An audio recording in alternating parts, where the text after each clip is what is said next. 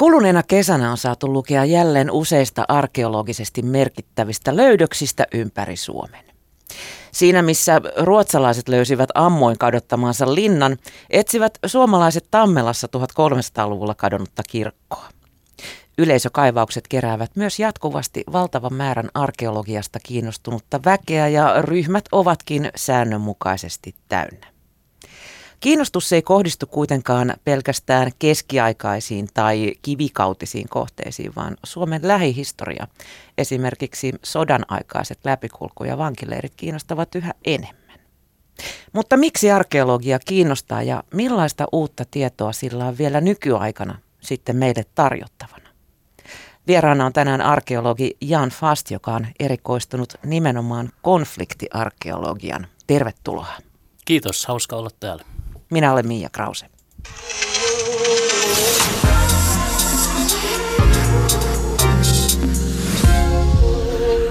Yle Puhe.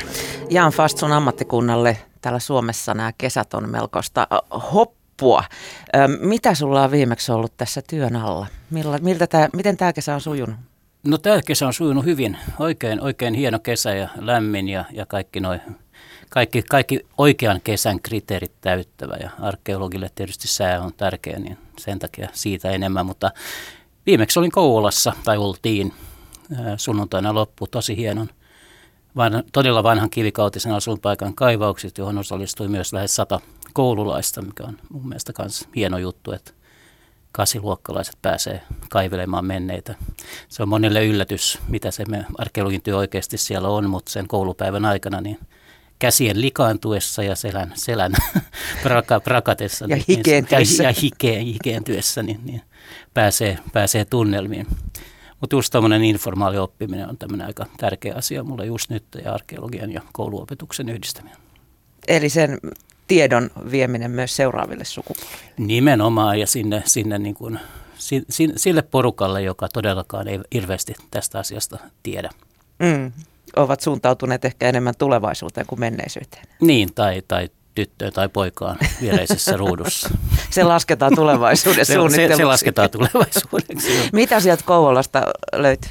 Sieltä löytyy todella, todella hyvin säilynyt tämmöinen äh, niin sanottu varhaiskampakeraamisen kivikauteen ajoittuva asupaikka, jossa on asunut nämä ensimmäiset suomalaiset keraamikot, eli siellä opittiin, opittiin saviastioiden valmistus noin 7000 vuotta sitten. Ja he jätti sinne jälkeensä meidän iloksi niin valtavan repertuarin esineitä ja, ja sitten näitä saviastioita, jotka, jotka on koristeltu aika lailla yksilölliseen tyyliin, että siellä näkyy niin kuin sormenjälkiä myöten niin kuin kivikannen ihmisen oma, oma kädenjälki niissä ensimmäisissä pytyissä.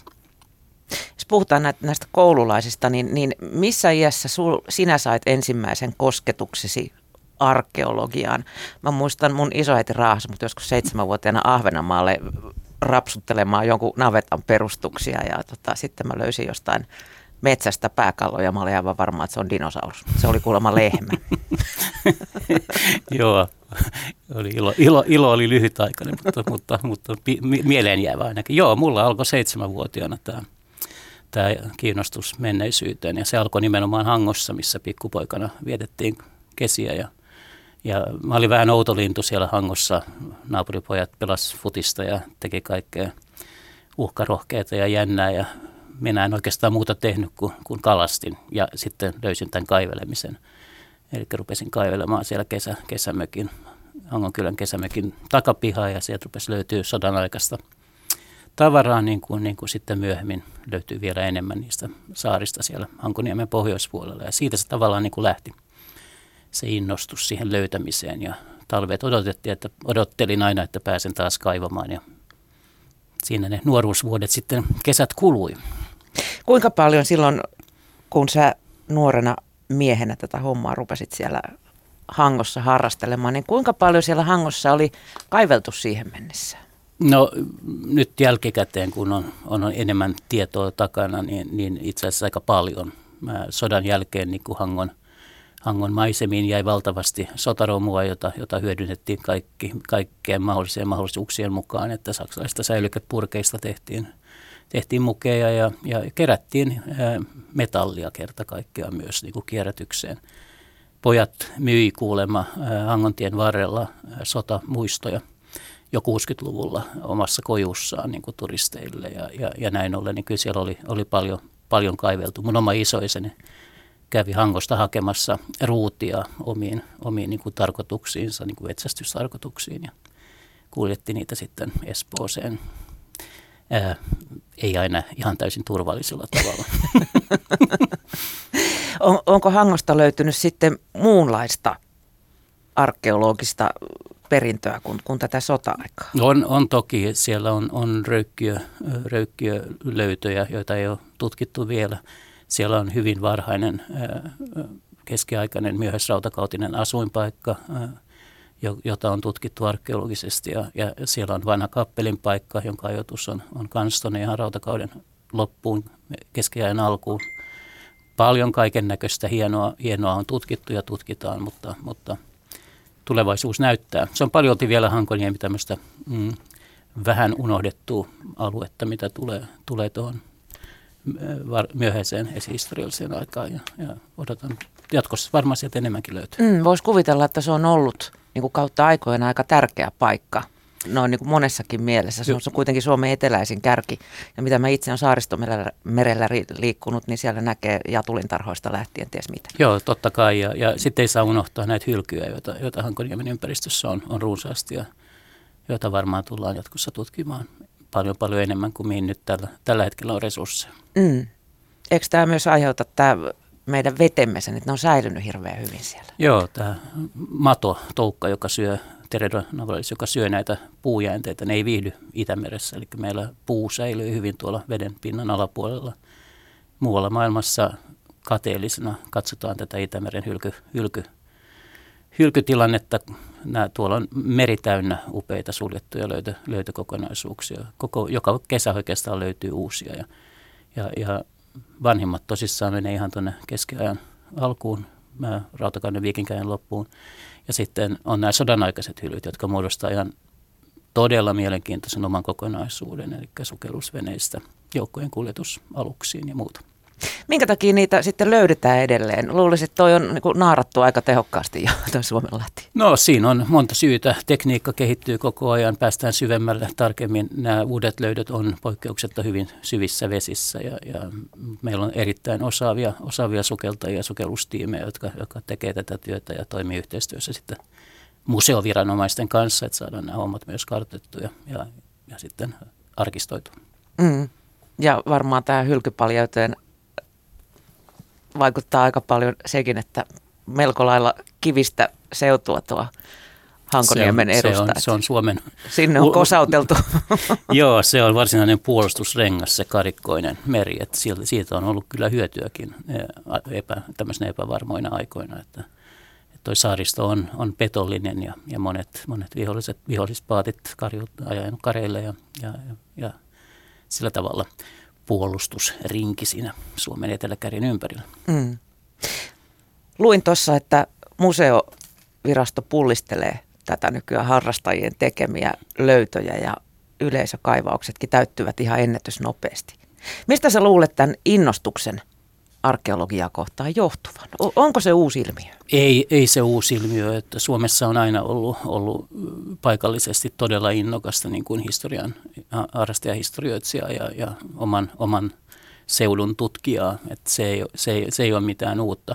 Mutta tietysti kun sosiaalinen media tuli mukaan näihin hommiin ja ihmiset pääsi jakamaan – julkisuuteen omia löytöjään ja metallinetsin harrastus alkoi ja Suomessa hieman, hieman myöhässä, mutta alkoi täälläkin, niin, niin, niin näitä löytöjä sitten tulee tietysti paljon enemmän. Erilaiset museoviraston systeemit, joilla, joilla saadaan löytöjä kartalle, kuten Ilppari, jonne jokainen voi ilmoittaa oman löytönsä ja, ja näin, niin on, on tosi tärkeää, että saadaan nämä tiedot tiedot talteen, että, että se ei ole pelkästään se, että joku löytää esineen ja laittaa sitä kuvaa, vaan se löytöpaikkakin on, on tärkeä. Ja, ja nämä uudet, uudet ATK-pohjaiset systeemit on tosi hienoja ja, ja hyviä ja otettu hyvin haltuun näiden historian harrastajien toimesta. Mm.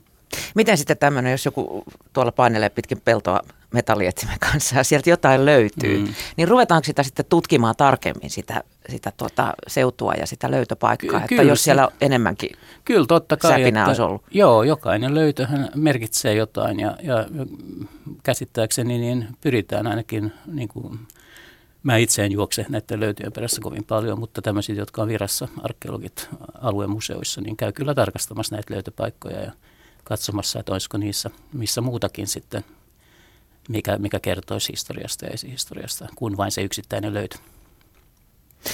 Jan jos, Fast, jos nyt puhutaan hetki keskiaikaisesta arkeologiasta, niin, niin kuinka paljon tällaisia löydöksiä, kuten, kuten tämä Tammelan oletettu kirkko, niin, niin vielä nykyään tehdään vai, vai onko niistä suurin osa jo löydetty?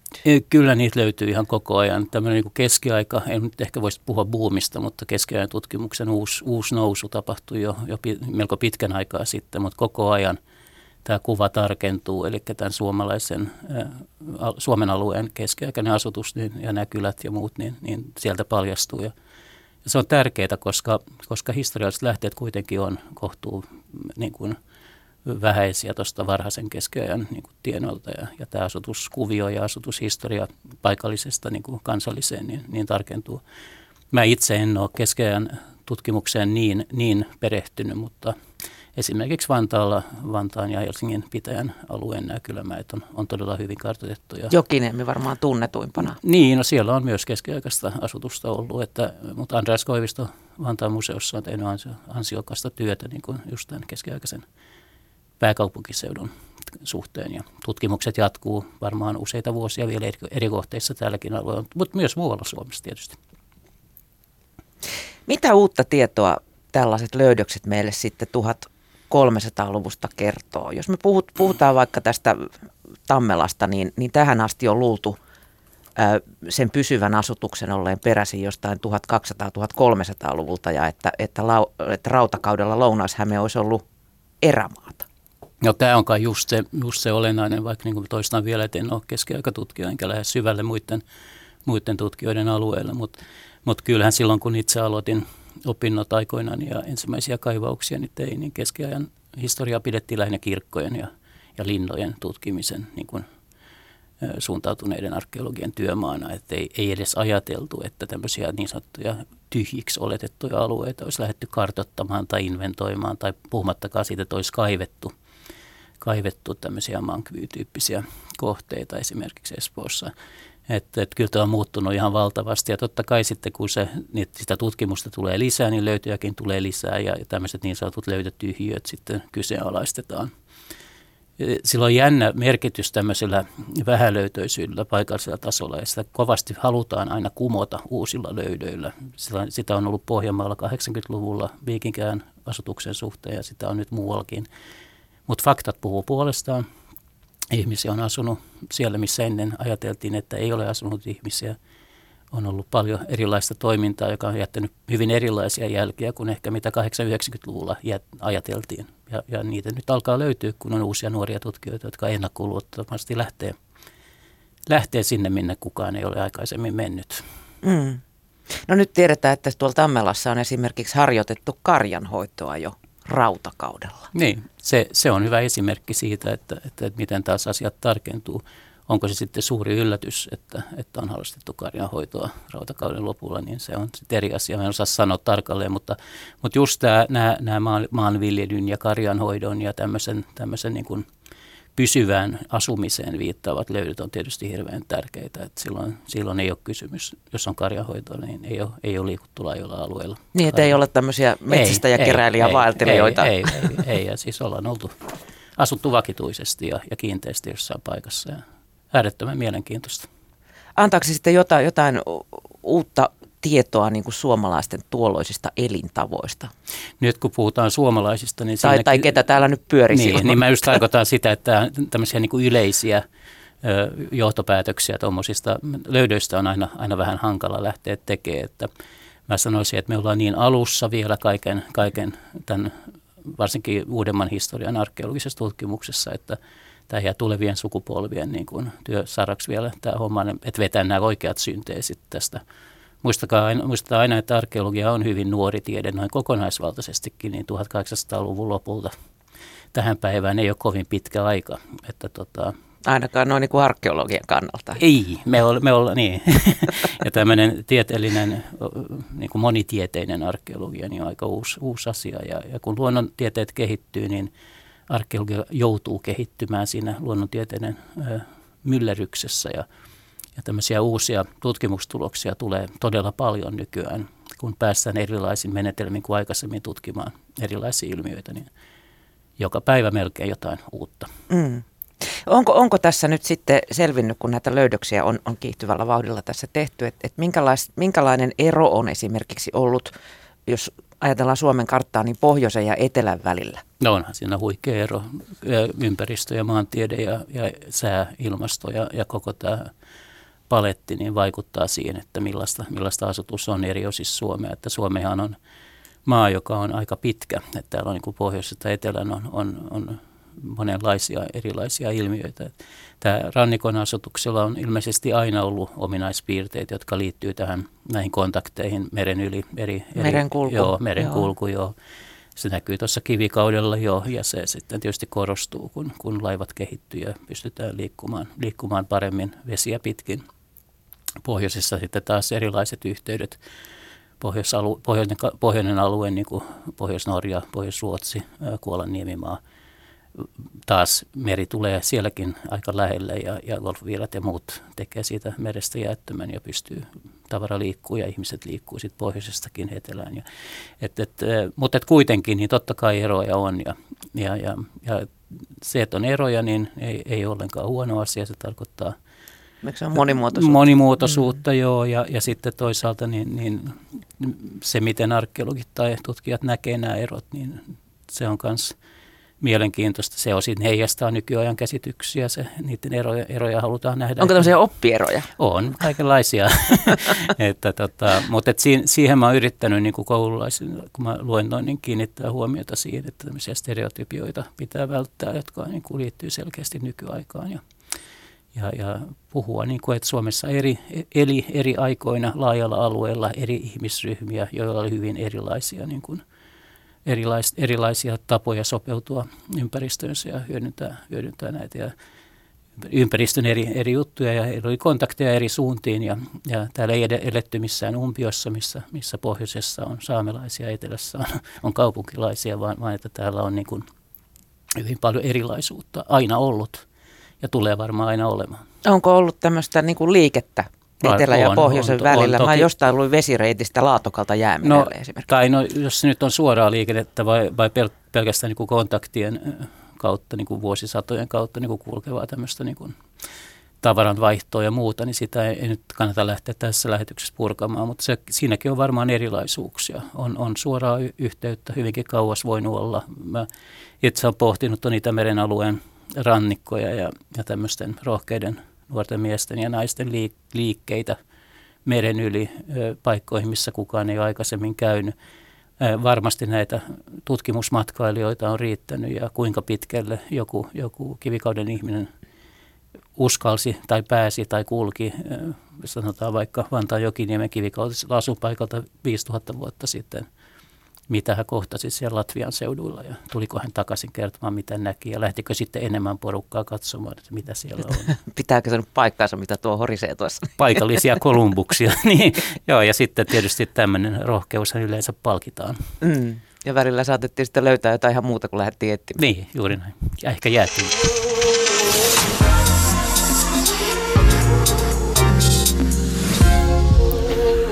Yle Puhe. Tänään puhutaan siis arkeologista ja meillä, arkeologiasta meillä on vieraana Jan Fast. Onko Jan historiaa jouduttu täällä Suomessa kirjoittamaan ihan uusiksi näiden löydöksien valossa? Esimerkiksi Joutsenosta löydettiin noin tuhat, 10 000 vuotta vanhan asumuksen jäänteet ja se antaisi viitteitä siitä, että Suomessa on jo tuolloin ollut pysyvää asutusta. Aiemmin ajateltiin, että siellä vaan jossain teltoissa eleltiin. Harvemmin yksi yksittäinen löytö muuttaa historian, historian kirjoitusta tai kirjoittaa historiaa uusiksi. Tietysti se on sellainen asia, mikä mediassa usein on, että otsikko saattaa heittää just tämän tyyppistä, että uniikki, ainutlaatuinen, ensi kertaa. Noin. No joo, mutta siis tämä Joutsenon löytö jo aivan fantastinen ja tehty hienolla tutkimusmenetelmillä, jotka, jotka todella niin kuin tuo sitä faktaa esille ja näyttää, minkälaista asumista siellä on aikoinaan ollut. Itse kovin innostunut siitä tietysti, koska mä oon ollut melkein koko urani niin kuin kivikauden kanssa tekemisissä ja tuommoinen on semmoinen unelma, että, että pääsee noita noin vanhoja pioneeripaikkoja tutkimaan ja löydetään rakennusten jäänteitä, jotka oikeasti on, on, se, on, se on tosi merkittävää. Kirjoittaako se sitten historiaa uusiksi, niin sitä mä en osaa sanoa, mutta vaikuttava löytö ja, ja johtaa sitten varmasti jatkossa vastaavien, vastaavien muiden löytöjen niin kuin jäljille.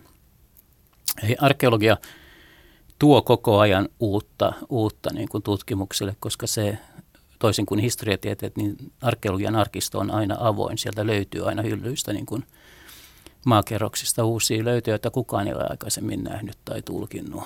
Että tota, siinä mielessä taas otsikoinnit on yleensä pitää paikkaansa, että, että nyt kun Kouvolasta löytyy tämmöisiä saviukkojen savesta muotoutuvien figuurien niin kuin jalkakatkelmia, mahdollisesti vanhimpia koskaan Suomesta, niin ne on uniikkeja löytöjä ja ne tavallaan niin kuin kirjoittaa, kirjoittaa niin kuin historiaa osiltaan uudiksi. Ja kyllä mun mielestä hienoja löytöjä tulee hehkuttaa ja kertoa niistä, että jos liikaa panttaa, niin voi olla, että ei koskaan ihmiset saa tietääkään näistä. Toinen asia on sitten se toi tietenkin, että tieteellisen tutkimusprosessiin ei kuulu löytöjen julkistaminen ennen kuin tutkimus on tehty valmiiksi. Eli sen pitää ensiksi tieteellisesti perusteella tämä hypoteesi tai, tai teoria, mikä näistä löydöistä sitten saada aikaiseksi. Sen jälkeen vasta saa kertoa julkisuuteen, että mitä on löytynyt. Se on täysin, täysin ok ja ymmärrettävä sekin, mutta mä pidän tätä vähän tämmöisenä niin kuin, mm, on itse varmaan vähän liikaakin julkisuudessa löytöjen kanssa, mutta toisaalta tehtävä on enemmän informoida ja kertoa kuin, kuin kuin ehkä tieteellisesti niin, niin, niin tutkia ja, ja sitä pitkää prosessi, pitkän prosessin kautta, niin kuin tieteellisten julkaisujen kautta sitten tuoda asioita esiin. Niin, sun ei tarvitse niitä tyrsiä hommia tehdä. Joo, kyllä niitä kysy vaimoltani vaan. kiitos, kiitos tuesta näinä kaikkina vuosina. Kyllä se, se tutkijan työ on sitä verta hikeä kyyneleitä talvisin aina ja artikkelien kirjoittaminen on aina, aina haasteellista ja, ja näin, mutta, mutta että jos mennään ihan siihen kovaan ytimeen, niin kuin tieteen kovaan maan ytimeen, niin, niin, niin siellä en niin viihdy. Mm. Mitä sitten sieltä Joutsenosta oli siis löytynyt tämmöisen suorakaiteen muotoisen rakennuksen Joo. jotain hommaa? Ja nyt olisi taas tärkeää, kun olisi se arkeologi itse paikalla kertomassa, että mitä hän löysi. Että en, en taaskaan mene hänen tontilleen, mutta löydät Mutta mitä tuommoiset siis 10 000 vuotta vanhaa mm. tavaraa, niin, niin mitä siellä niin voi olla jäljellä? No eihän puurakenteitahan ei ole jäljellä. Ei. Että se on lähinnä että löytöjen levinnän, levinnän perusteella voidaan nähdä, että missä on ollut seinä ja missä on ollut, ollut, ollut niin kuin – löydöt siellä seinän, seinän, suhteessa siihen seinään.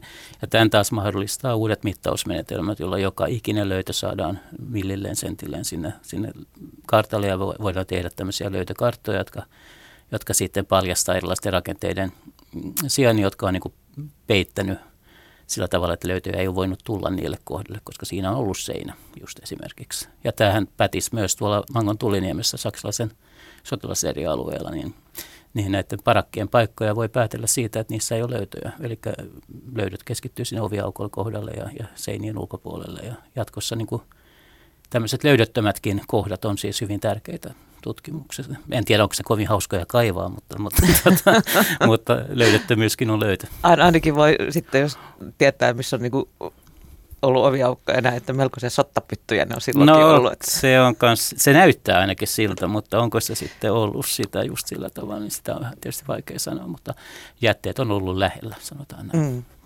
Mennään sitten rautakauteen. Siltä ajalta varmaan alkaa löytyä sitten jo niin kuin sitä itse tavaraakin enemmän.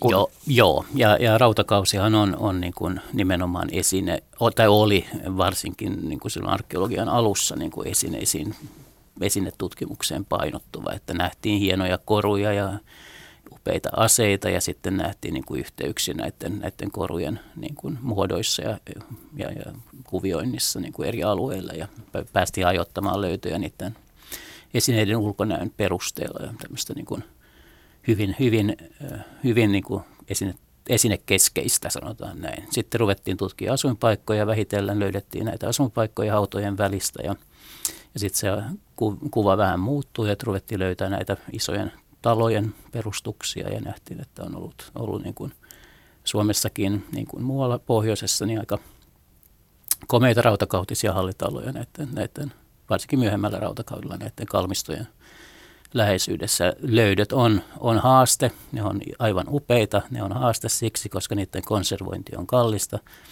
Ja jos tutkitaan rautakautista hautapaikkaa, niin on varauduttava erittäin koviin niin kuin kustannuksiin sen löytöön. Se ei ole halpaa hommaa. Se ei ole halpaa hommaa, ei. Ja, ja nyt kun on metallinetsiharrastus on, on kasvussa, vieläkin kasvussa itse asiassa, niin näitä konservoitavia löytöjä on, on valtavia määriä. Ja, ja siinä tulee niin kuin ongelma sitten, että pitäisikö nyt edes kaivaa mitään oikeastaan esille, kun on niin paha tilanne, että me ei saada vain entisiäkään konservoituja. Arkeologit on, ainakin minä olen nyt ollut hyvin, hyvin varovainen niin kuin viime, viimeiset parikymmentä vuotta siinä, että, että en ole tutkinut rautakautta ja rautakautisia kalmistoja kuin viimeksi taisi olla joskus 90-luvun puolivälissä. Ja siihen vaikuttaa tämä yleistilanne.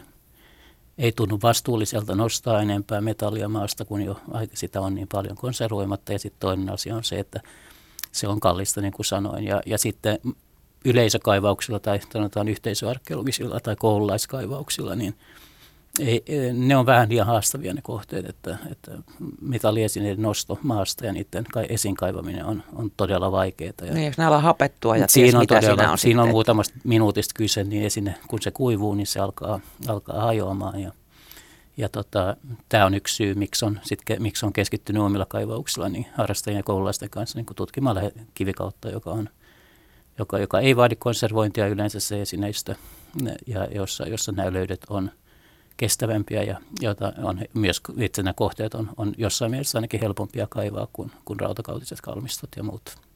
Mutta joka kesä tulee vastaan ihmisiä, jotka sanoo, että ihmettelee, että miksi ei kaiveta, tuossa on viikinkiaikainen hautapaikka ja tässäpä ne ainakin meikäläisen syyt.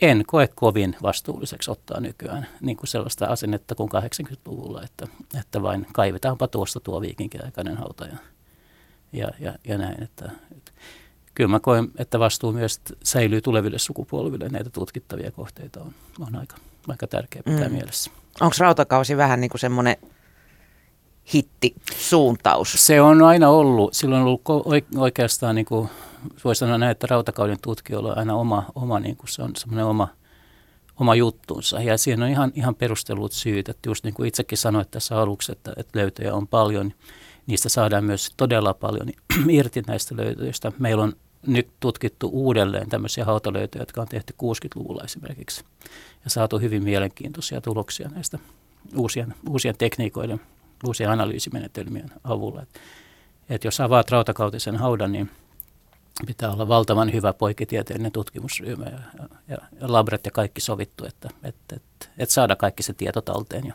ja ulos. Mm. Miten nämä nykyaikaiset tutkimusmenetelmät on kehittyneet viime vuosikymmenien aikana ja miten ne on edesauttaneet tutkimista? No kysymyshän ensimmäiseksi kaikkihan huutaa heti, että DNA, joo se on totta, DNA-tutkimus mullisti paljolti niin kuin arkeologian, ja, mutta sen, sen myötä on tullut myös paljon muita.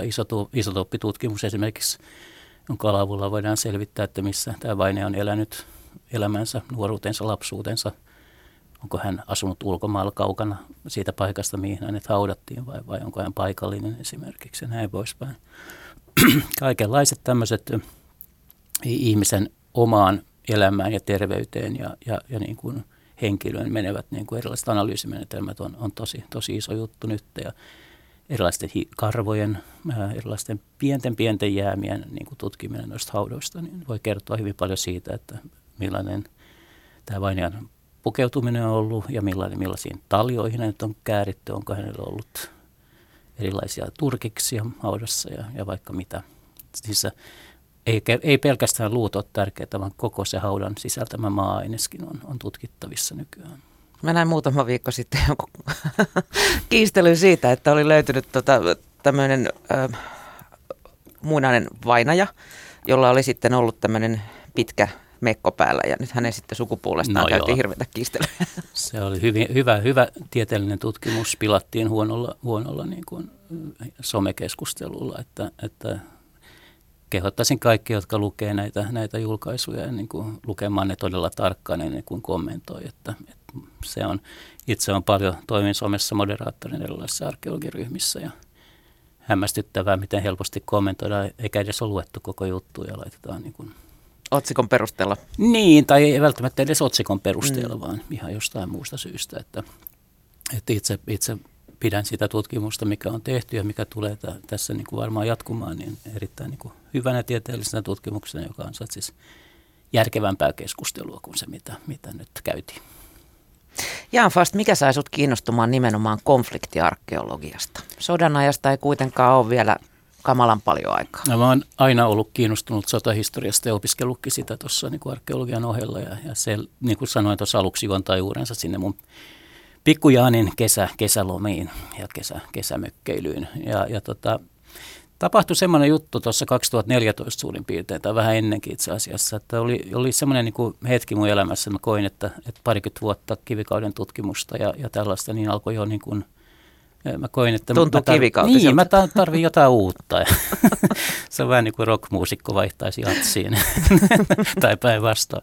Eli tota, mä keksin tämmöisen No tuli semmoinen ihan palava tunne, että mä haluaisin palata Hankoon niille paikoille, missä, missä tota, olin pikkuvoikana ollut ja katsoa, että löytyisikö niistä tieteellisen tutkimuksen avulla jotain semmoista, mitä ei historioitsijat ehkä aina, aina niin kuin huomaa. Että päästäisikö sinne henkilöiden tasolle, sotila, yksittäisten sotilaiden sotakokemusten tasolle niin kuin arkeologisin keinoin. Että vähän niin kuin rikostutkimusta veisi, veisi niin kuin tämmöisille paikoille. Ja olin toki kuullut, että, että muualla Euroopassa tämmöinen, tämmöinen suuntaus oli jo olemassa kuin konfliktiarkeologia, joka kuulostaa hirveän kummalliselta. Sota-arkeologia olisi parempi ehkä sana tälle mun toiminnalle ainakin.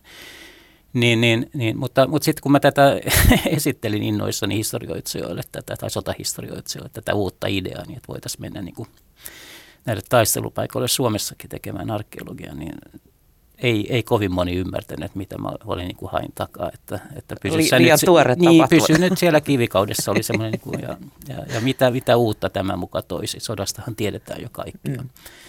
Mutta, mutta sitten 2014, kun alkoi tämä Hangon Tuliniemen sota, historiallisen kohteen merkittävän saksalaisen kauttakulkuleirin arkeologiset tutkimukset, niin – en ole enää niin hirveästi joutunut vastaan niihin kysymyksiin. Eli, eli on päästy yksittäisten sotilaiden henkilöhistorioihin kiinni niin kuin arkeologisten löytöjen kautta ja on pystytty taiteissa hyödyntämään näitä arkeologisia tutkimuksia. On saatu sota niin kuin käsin kosketeltavista niin kuin esille ehkä vähän uudella tavalla kuin mitä ihmiset yleensä mieltää sodan niin kuin taisteluiksi tuolla rintamalla, niin kuin, niin kuin niinhän se onkin, mutta tota, sota on joka paikassa, kun on sota ja, ja se, se näyttäytyy erilaisella sotilasleirissä, mutta kuin rintamalla ehkä, mutta, mutta siinä se mielenkiintoisuus just on, että, että millä tavalla saksalainen sotilas, esimerkiksi Hangon soti, sotilasleiriin sitten niin kuin kotiutui. Niin, kerro vähän, siis Hangon tulliniemessä toimi saksalaisten kauttakulkuleiri. Mitä siellä silloin oikein tapahtui paljonko siellä posseja oli? Siellä oli ihan hirveästi ihmisiä. Siis leiri oli mitoitettu noin 4000 saksalaissotilaalle. Et siellä oli koko ajan, miehitys oli suurin piirtein se 4000. Mutta sen leirin läpi kulki vuosina 43-44 käytännöllisesti katsoen kaikki saksalaissotilaat, jotka soti Suomessa. Eli ne meni Hangon kautta, Hangon kautta tota, noin Tallinnaan ja sieltä eteenpäin Saksaan ja palasivat Hangon kautta sitten taisteluihin Suomen rintamalle ja jopa Pohjois-Norjan rintamille – mistä nyt on myös ja löytöjä tuolta, tuolta Tulliniemestä. Eli voi, voi sanoa, että se oli varsinainen hyperterminaali siihen aikaan, että sota, sota liikutti materiaalia ja sota liikutti ihmisiä, jotka oli niin kuin sanotaan suoraan tykin ruokaa niin kuin edestakaisin Euroopasta Suomeen ja Suomesta Eurooppaan. Ja, varsinkin vuonna 1944, kun sota onni oli jo lopullisesti – lopullisesti, lopullisesti kääntynyt Saksan häviöksi, niin, niin siellä nähtiin hyvin dramaattisia, dramaattisia tilanteita ja sotilaat kirjeissään ja muistiinpanoissaan tuolla leirissä. Saksalaissotilaat siis kertoo hyvin avoimesti jo siitä, että mitä sota on ja omista järkytyksistään. Mutta siellä leirissä Hangon Tulliniemessä heillä oli tylsää, heillä oli kylmää Heillä oli huonoa ruokaa. He varasti ruokaa ukrainalaisilta sotilasvankeilta, saksalaissotilaat. Eli heillä oli ukrainalaisia vankeja mukana? Siellä oli tämmöisiä Joo. vapaaehtoisia Ilfsfreiwillige entisiä vankeja, mutta siis ukrainalaisia. Ja, ja ö, siellä oli, vaikka Hanko tunnetaan aurinkoisena, kauniina kesäkaupunkina, niin siellä oli, vietettiin hyvin ankeita hetkiä suuremman osan vuodesta. Tuliniemen leiri on jäätävän kylmä, ö, tuulee joka puolelta. No se ei ollut varmaan pohjoisessa sotiville saksalaisille uutta, mutta, mutta se, oli, se oli kyllä erittäin mielenkiintoinen, mielenkiintoinen paikka. Ja se, se, mikä löydöissä näkyy, on se sopeutuminen niihin olosuhteisiin. Eli siellä so, sotilaat syövät meren antimia, metsästävät haahkoja ilmeisesti, syövät haahkaa paljon siellä leirissä. Ja o, o, niin kuin Löytyykö haahkaluita sieltä? Löytyy joo. paljon joo, ja, ja tota, ja, ja semmoista, semmoista niin kuin mitä historiankirjoitus ehkä ei ole ajatellut tai ei ole nähnyt. Mutta sitten tosi mielenkiintoista mennä näiden yksittäisten sotilaiden henkilöhistorioihin ja sotakokemuksiin ja, ja, ja, ja kaikkeen tähän niiden löytöjen kautta. Ja jokaiselle, joka osallistui niin kaivauksiin, kaivetaan vielä tänäkin syksynä Hangossa, niin on, on tullut semmoinen käsin, omin käsin, omin silmin koettu kokemus sodasta, että joka, joka on jättänyt – jälkeensä, niin kuin Katja Kallion uudessa romaanissa nähdään niin kuin kirjailijan, miten tämmöinen löytö on vaikuttanut kirjailijan niin kuin luomisprosessiin. Ja, ja, ja mielestä on äärettömän hienoa, että arkeologialla on tämmöisiä ulottuvuuksia ja päästään, päästään vaikuttamaan keskusteluun. Ja tuodaan sota esille sillä tavalla, että se on, se on, se on keskustelun alla ja, ja muistihistoriaa myös hyödyntäen ja, ja, ja näin. Niin mm. Nuori, vauvasta vaariin melkein. Onko toi Tulliniemen kaivaus tarjonnut jotain uutta tietoa tuosta ajasta? No siinä tos, enemmän tuossa sit mun väitöskirjassa, mutta onhan se siis tarjonnut valtavasti uutta tietoa. Esimerkiksi tämän, tämän niin kuin sotilasleirin, niin kuin, mitä mä sanoisin, sen sisäisen niin kuin hierarkisen ja, ja tämän elämän niin kuin yksityiskohtat paljastuu. Eli ukrainalaisen mm, vapaaehtoisen leirin – löytöjen kautta niin kuin ero tähän saksalaiseen, saksalaisen leirin niin kuin, suhteen niin kuin näkyy hienosti ja, ja myös se yhteis, tietysti yhteis, yhteis, mitä mä sanoisin, yhteistoiminta siellä leirissä. Naisten asema tuolla leirissä on semmoinen, siellä oli paljon, ei nyt paljon, mutta muutamia satoja naisia kuitenkin.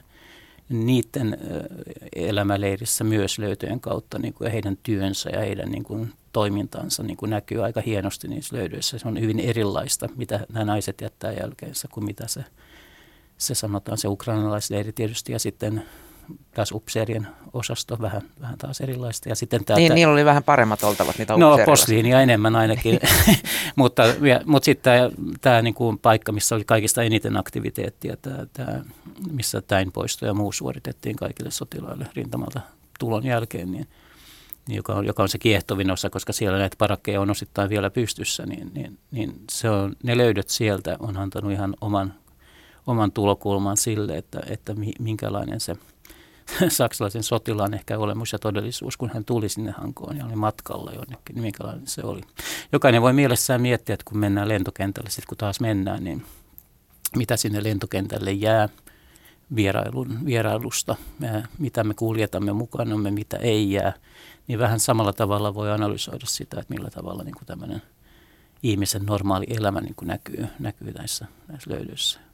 Ja loppupäätelmänä niin, tai loppu, lopputulemana on se, että, että tämmöinen toisen maailmansodan tutkimus, niin kuin mä aikaisemmin jo sanoin, niin, niin, niin arkeologisen keinoin, niin, niin se on yksi lisätkeino, yksi tapa saada selville jotain, mitä, mistä me emme oikeastaan tiedä mitään. Eli Tuliniemen ei ollut säilynyt arkistotietoja juuri mitään, niin tuolta ne paljastuu, ne, ne elämän, elämän realiteetit siellä, miten siellä elettiin ja oltiin. Vähän niin kuin kivikautisella asuinpaikalla. Niin, niin jos puhutaan Suomesta noin niin kuin pitkällä aikavälillä, niin, niin meidän historiaa on kirjoittaneet aina jotkut muut kuin suomalaiset. Mm, joo, no näin, o, Onko tämmöisiä vaiettuja aiheita löytynyt? Ei mä nyt sanoisi, että vaiettuja, mutta semmoisia, mistä ei niin paljon ole puhuttu. Että yksihän on toi, toi Tuoltahan siis löytyy ehkäisyvälineitä aika paljon tuolta leiriltä. Epäilemättä. Ja, ja tota, osa on käytetty ja osa on pakkauksissaan ja osa on, osa on semmoisissa paikoissa tuolla niin kuin maastossa, mistä, mistä voi sitten jokainen lähteä miettimään, että, että mitä siellä oikein on tapahtunut. Nämä kirjeet leiriltä kertoo mielenkiintoisia asioita, mitä ei ole, ei ole niin kuin tutkimuksessa ainakaan pystytty todentamaan niin kuin, niin kuin kanssakäymisestä. Niin kuin miehet, saksalaiset miehet, hankolaiset naiset tai sitten sotavanki naiset ja saksalaiset miehet tai näin. Mä en lähde niihin, kun säästän nämä siihen väitöskirjan juttuun, mutta, mutta kyllä nämä esineet kertoo monesti eri tarinoita kuin mitä historiallisiin niin kuin aikakirjoihin on kirjattu. Mm.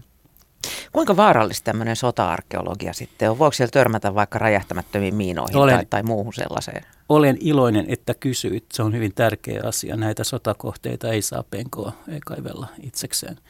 Silloin kun mä olin pieni poika, niin, niin, niin en ole ihan varma, tiesikö mun vanhemmat edes aina, että missä poika kaivelee ja mitä tekee. Mutta nyt itse tässä nyt omin käsin noihin, noihin tutkimuksissa törmänneenä, niin sanon, että siitä on leikki kaukana, kun se, se räjähde siellä on maassa. Ja, ja tota, Kartotetaanko se ensin? Meillä on, meillä on siis mukana ammattilaisia niin kuin räjähdeasiantuntijoita ja, ja varsinkin kun tutkitaan näitä rintama-alueita Hangon rintamamuseon ympärillä, niin se on ihan välttämätöntä. Ensiksi kartoitetaan tietysti, ettei siellä ole mitään isompaa ja vaarallisiin paikkoihin ei tietenkään mennä. Mutta tota, aina se riski on olemassa, että siellä jotain ei-toivottavaa tulee vastaan ja, ja silloin, silloin on hyvä, että siihen on varauduttu ja ollaan, ollaan tarkkoja. Että, että tämä ei ole tämmöistä enää nykypäivänä mitään lastenleikkiä niin kuin se oli 60-luvun lopulla, vaan näihin on syytä suhtautua hyvin vakavasti näihin vaaroihin, vaaroihin tuolla, kun tutkimuksia tekee. Mä olin itse siellä 5-6 vuotta sitten, niin tota, kyllä sieltä silloinkin oltiin aika tarkkoina, että jos jotain miinan vivattavaakaan Niin, ja sitten se maaperä niin. itsessään on mm. kontaminoitunut, että siellä on, siellä on erilaisia myrkkyjä ja aineita, joita ei halua iholleen ja ihon kautta elimistönsä, että, että siinä on niin kuin monia asioita, mitä tulee muistaa kun noita töitä tekee, mutta, mutta tosissaan tämmöisillä ohjatuilla kursseilla ja, ja näin projekteissa, niin se on, se on kuitenkin mahdollista jossa, mm. jossakin mittakaavassa.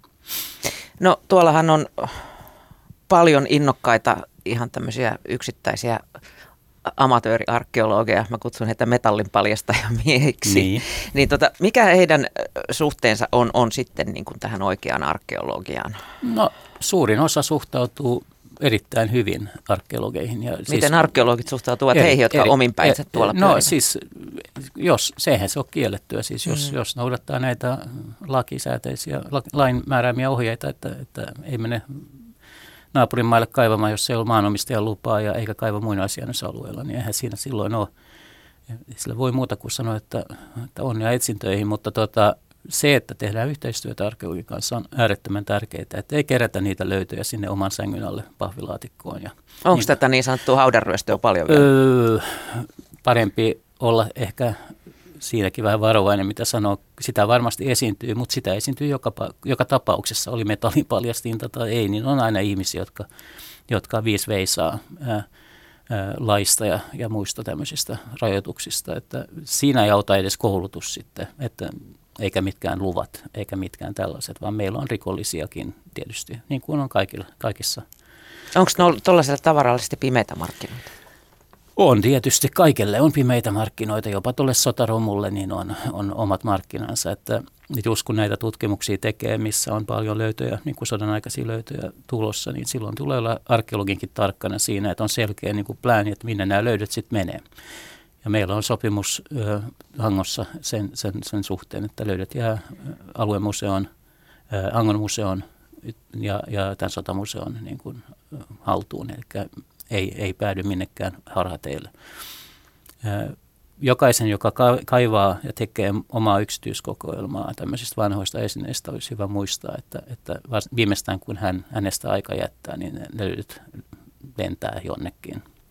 Omaiset ei välttämättä tiedä, mitä, mitä tehdä näillä, näillä ruostuneilla romuilla ja, ja viimeistään seuraava sukupolvi hävittää ne jollain tavalla, hukkaa tai hävittää tietoisesti nämä. Että ainoa oikea tapa on ilmoittaa löytö ja toimittaa sen museoviranomaisten haltuun, jolloin se säilyy seuraavat tuhat vuotta toivottavasti, jos ei maailma tuhoudu ennen sitä.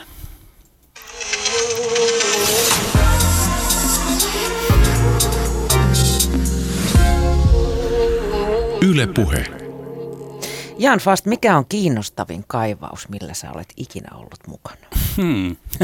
Onko semmoinen Iku, ihan... iku, ikuinen kysymys. Onko tullut semmoista lähtemätöntä Indiana Jones-fiilistä? No toi oli se toinen, että Indiana Jones tulee aina sieltä. Me palataan lopussa vielä viihteeseen. Joo, viihde.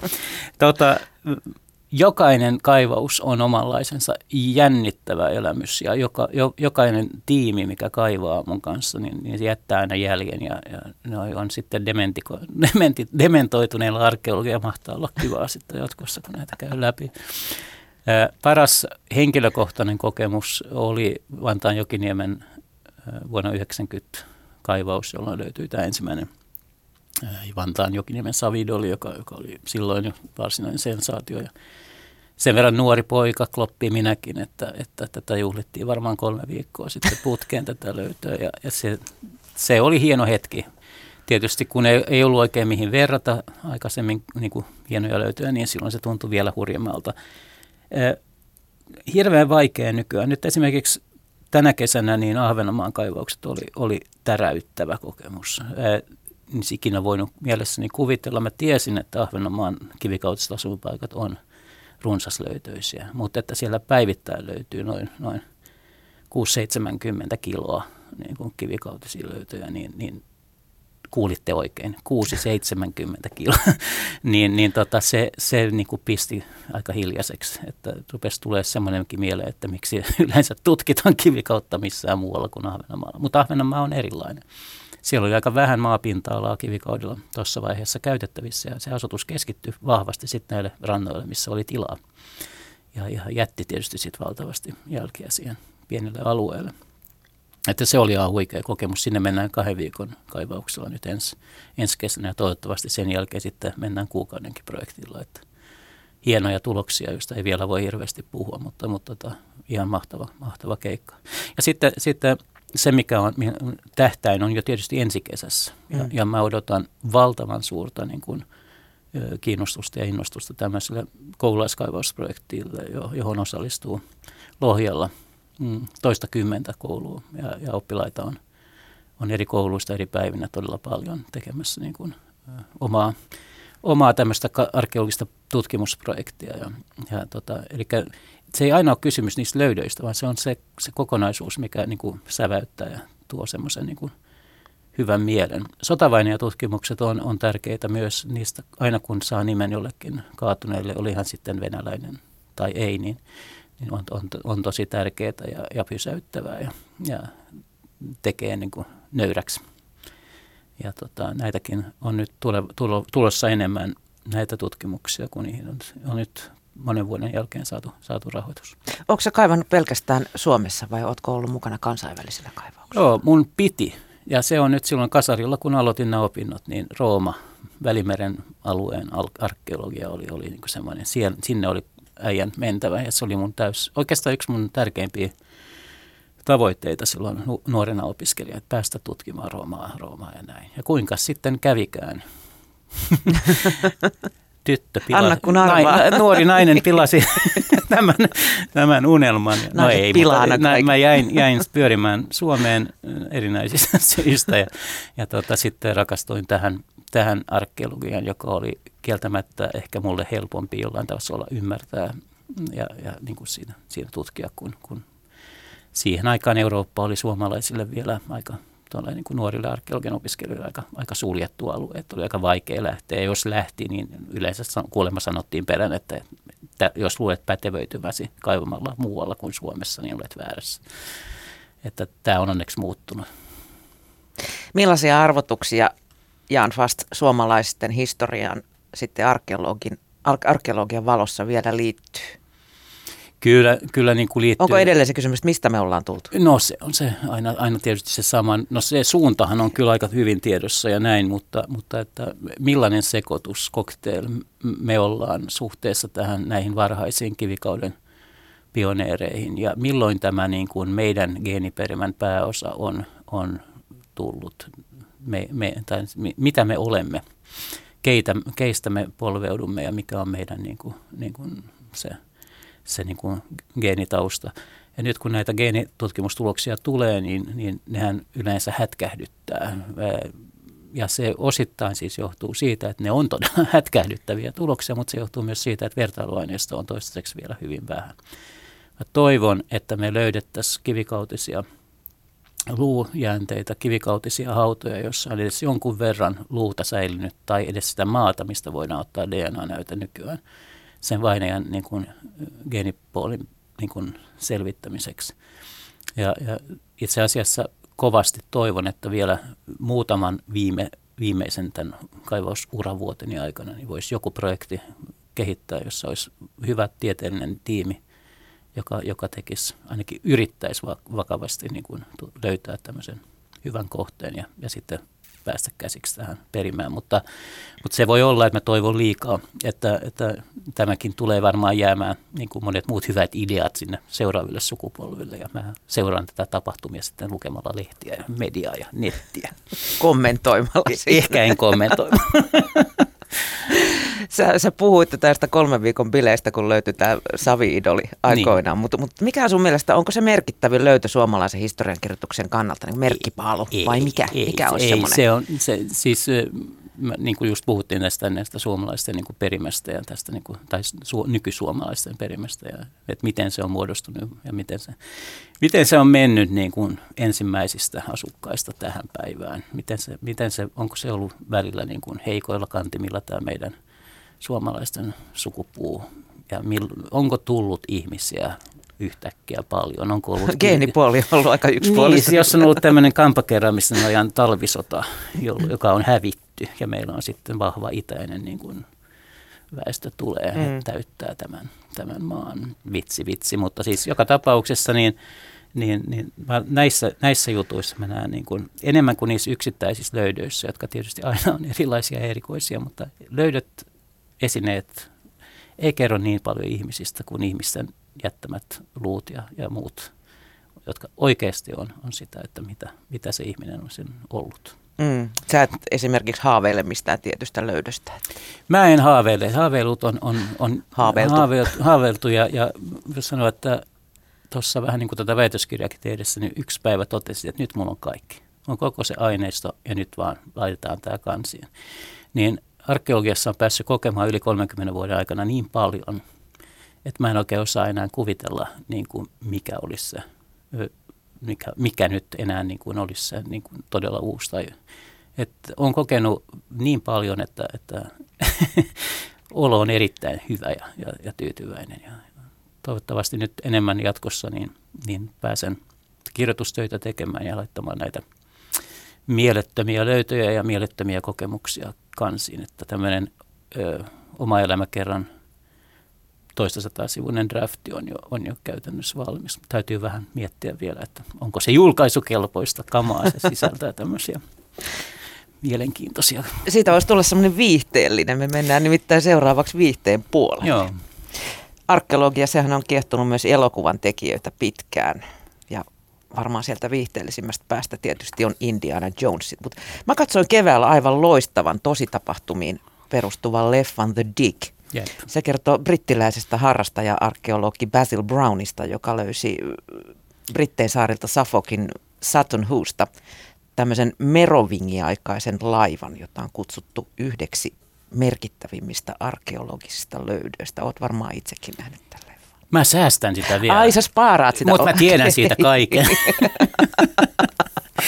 tietysti tarinahan on tuttu ja, ja siinä elokuvassa on tietysti on vähän vedetty niin kuin pitääkin ja aina elokuva on fiktio. Oli vähän romantiikkaa. Vähän vedetty vähän mutkia sillä nätisti suoriksi ja näin, mutta, mutta joo, mahtavaa. Mä olin aivan äimänkäkkenä suosikki näyttelijä mm. myös niin, että miten tämmöinen on tehty. Ja itse asiassa mä taidan katsoa sen tänään, niin päästään tästäkin. Löytyykö sulta jotain leffasuosituksia niin arkeologian piiristä, jos on unohdetaan ne Indiana Jonesit? No tuossa Altamira-elokuvan katoin äskettäin, missä on, missä on hieman yllättäen niin miesnäyttelijä, joka on nähty hyvin, voi, kaikki voi googlata nyt Altamira, missä, missä miesnäyttelijä pääosassa, joka on nähty vähän eri rooleissa, oli Antonio Banderas. Oho.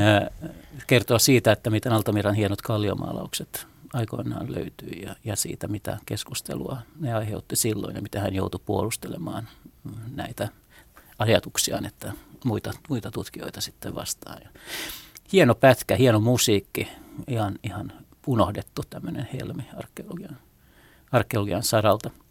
Ja seuraava Indiana Jones on varmaan ihan must see, että sehän tulee kai ensi vuonna käsittääkseni. Vieläkö Harrison Ford jaksaa siinä? No, jaksaa. Pääosassa.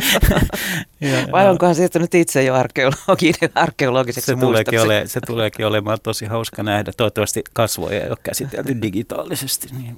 Eikä muutenkaan. Niin, niin. Tuleeko sun mielestä arkeologi, arkeologiasta koskaan valmista ei. ilman aikakonetta?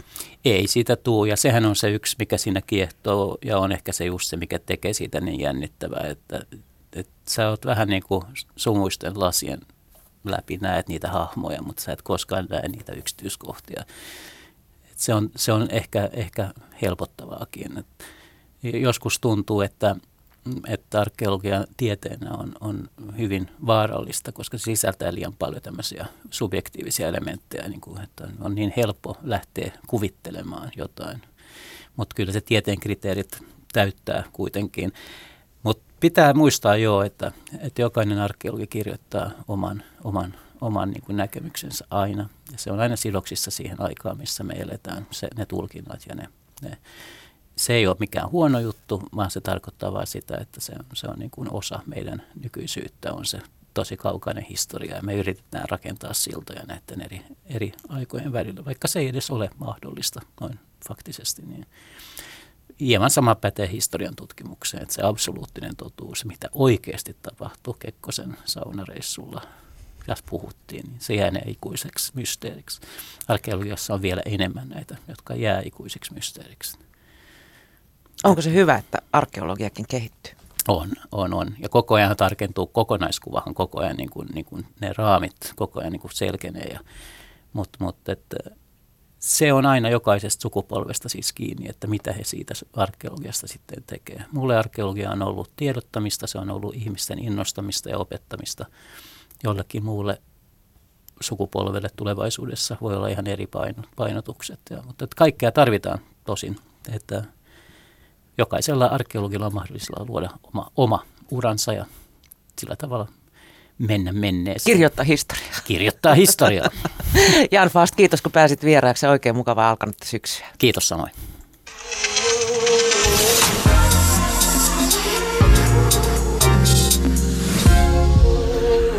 Yle Puhe.